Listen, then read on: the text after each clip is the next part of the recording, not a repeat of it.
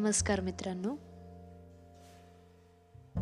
मी वयाचे तेवीस वर्ष माझ्या घरातल्यांसोबत काढलेले आहेत. म्हणजे माझ्या परिवारासोबत. आई वडील आजी भाऊ आजोबा पंजोबा पणजी. असा आमचा मोठा परिवार होता. मावशीची मुलं काकांची मुलं आणि खूप सारी भावंडे आहेत माझी.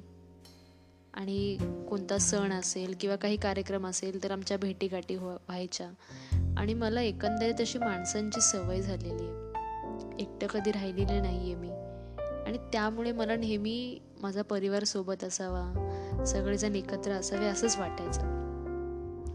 एम एस सीला मी दोन वर्ष पुण्यामध्ये राहिले होते. पुणे विद्यापीठामध्ये. तेव्हा आमचं हॉस्टेलला रूम होती. आणि आता एम एस सी झाल्यानंतर पुन्हा मी मुंबईला आले. तीन वर्ष तिकडे गेली काम करता करता.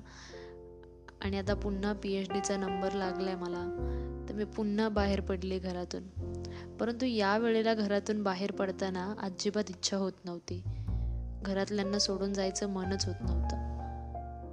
कारण पी एच डीला तर बाहेर जायचंच आहे. परंतु आपल्याला लग्न होऊन देखील बाहेर जायचं आहे म्हणजे आता या वेळेला मी जेव्हा घर सोडलं तेव्हा कदाचित ही माझी घरातली शेवटची वेळ होती. कारण इथून पुढे जेव्हा मी पुन्हा मागे जाईल घरी तेव्हा तिथून सुद्धा माझं लग्न होऊनच मला पुढे जायचंय. म्हणजे घर आता माझं राहिलेलं नाहीये.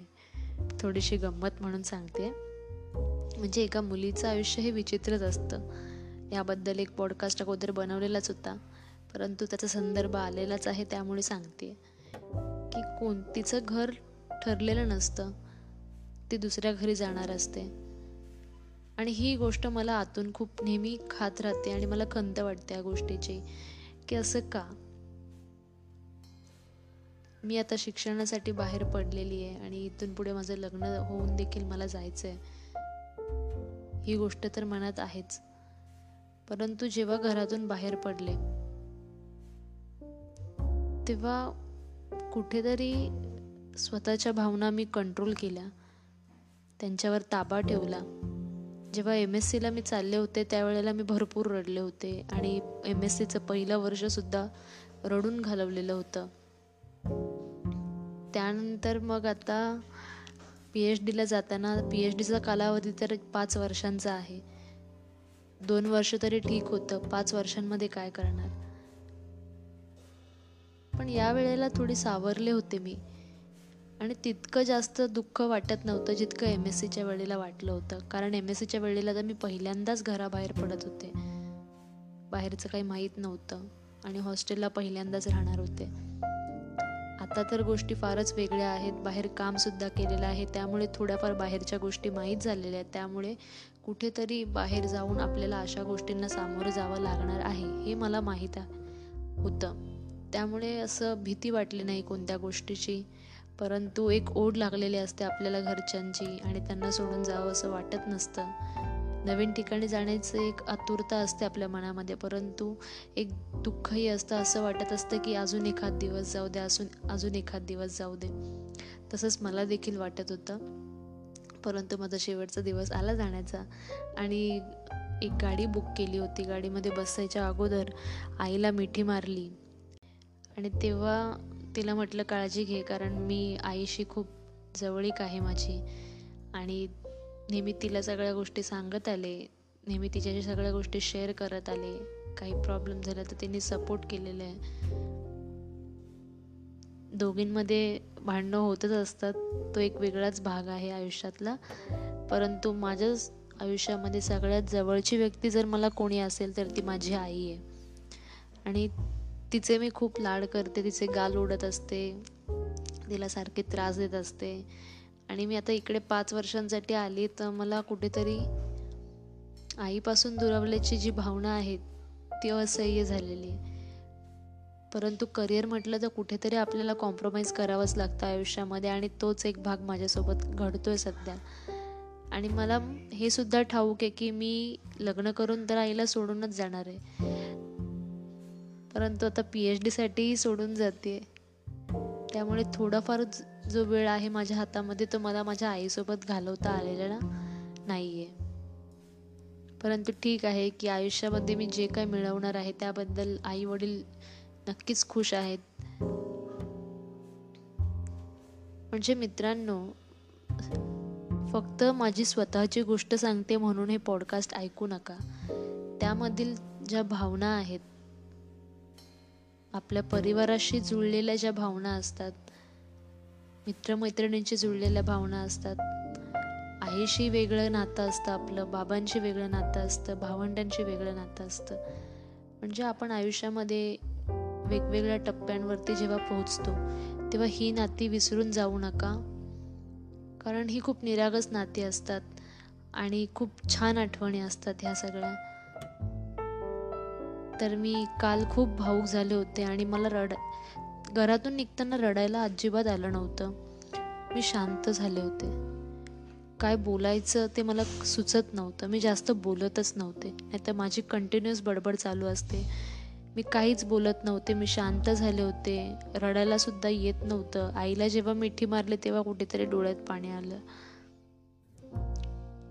पाणी आलं पण ते त्यावेळेला मी सावरून घेतलं. कारण जर मी रडले असते तर आईसुद्धा रडली असती. कारण आता मी नुसतं पाच वर्षासाठी नाहीच तर काही दिवसांनी लग्न होऊनच जाणार आहे. तीसुद्धा भावना होती तिच्या मनामध्ये. आणि मग तिथून निघाल्यानंतर एका पेट्रोल पंपवर गाडी थांबवली. पेट्रोल भरण्यासाठी. तर ए सीच्या हवेने म्हणा किंवा का माझ्या डोळ्यात अचानक पाणी येऊ लागलं. जसं की एखादं मडकं पाण्याने तुडुंब भरल्यानंतर मडक्याच्या बाहेर पाणी वाहू लागतं. तसंच काहीतरी डोळ्यामधून अश्रू निघू लागले.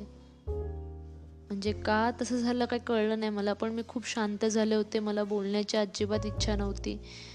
वडील होते सोबत परंतु त्यांच्यासोबत मी बोलतच नव्हते. म्हणजे मला घर सोडून जायचं नव्हतं. पण वेळ अशी होती की जावंच लागलं. आणि डोळ्यातून पाण्याची धार लागली. धार म्हणण्यापेक्षा मी असंच म्हणेन की निव्वळ दोन थेंब पाणी निघालं डोळ्यातून. आणि मी रडले. मला रडायचं नव्हतंच कारण मी आता खूप आयुष्यामध्ये खूप साऱ्या गोष्टी पाहिलेल्या आहेत कमी वयामध्ये. खूप वेळा रिजेक्शन फेस केलेलं आहे.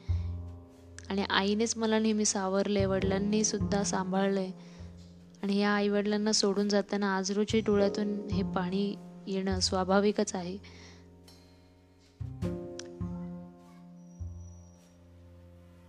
ज्या गोष्टीसाठी आज घर सोडून जाते त्या गोष्टीमुळेच कदाचित आईवडिलांना त्यांच्या आयुष्याचं सार्थक झालं. असं वाटेल.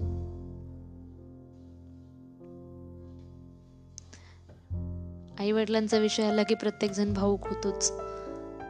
आणि आता मी एकटे आहे त्यामुळे मला असं वाटतं की भाऊक होऊन रडून ती गोष्ट व्यक्त करायला नको कारण तुमच्यापैकी देखील बरेच लोक ही गोष्ट ऐकून भाऊक होऊन जातील आणि त्यांच्या डोळ्यामध्ये सुद्धा पाणी येऊ लागेल. तर मित्रांनो सांगायचं हेच की करिअर निमित्ताने तुम्हाला कधी ना कुठे ना कुठेतरी आईवडिलांना सोडून जावं लागेल. तर अशा गोष्टी तुम्ही नक्की आयुष्यामध्ये अनुभवा. परंतु जो काळ तुम्हाला तुमच्या परिवारासोबत घालवायला मिळेल तो छानपैकी घालवा. आणि असं काहीतरी आयुष्यामध्ये करून दाखवा की तुमच्या परिवाराला तुमच्याबद्दल खूप अभिमान वाटेल. कारण आयुष्यामध्ये आपल्या परिवाराशिवाय आपल्याकडे दुसरं कोणी नसतं. हे तुम्हाला तुमच्यासोबत प्रसंग जेव्हा घडतील तेव्हा हे जाणवेल की सगळ्यात पहिला आपला परिवार जो आहे आपल्या परिवारातील सदस्य जे आहेत तेच आपल्या मदतीला येतात तेच आपल्याला सांभाळून घेतात. मित्रमैत्रिणीही असतातच. त्यात काही वादच नाही आहे परंतु आई वडील ह्यांच्यापेक्षा दुसरं कोणीही मोठं नाही आहे तुमच्या आईवडिलांची स्वप्न देखील तुम्ही पूर्ण करा. कधी करिअर निमित्ताने लांब जावं लागलं तर बिनधास्त जा. कारण तुमची स्वप्न पूर्ण झाली तर नक्कीच तुमच्या आईवडिलांची स्वप्न देखील पूर्ण होणार आहेत. आणि तुमची स्वतःचीही काळजी घ्या आणि सर्वांची काळजी घ्या. हाच संदेश मी आजच्या पॉडकास्टमधून देईन. धन्यवाद.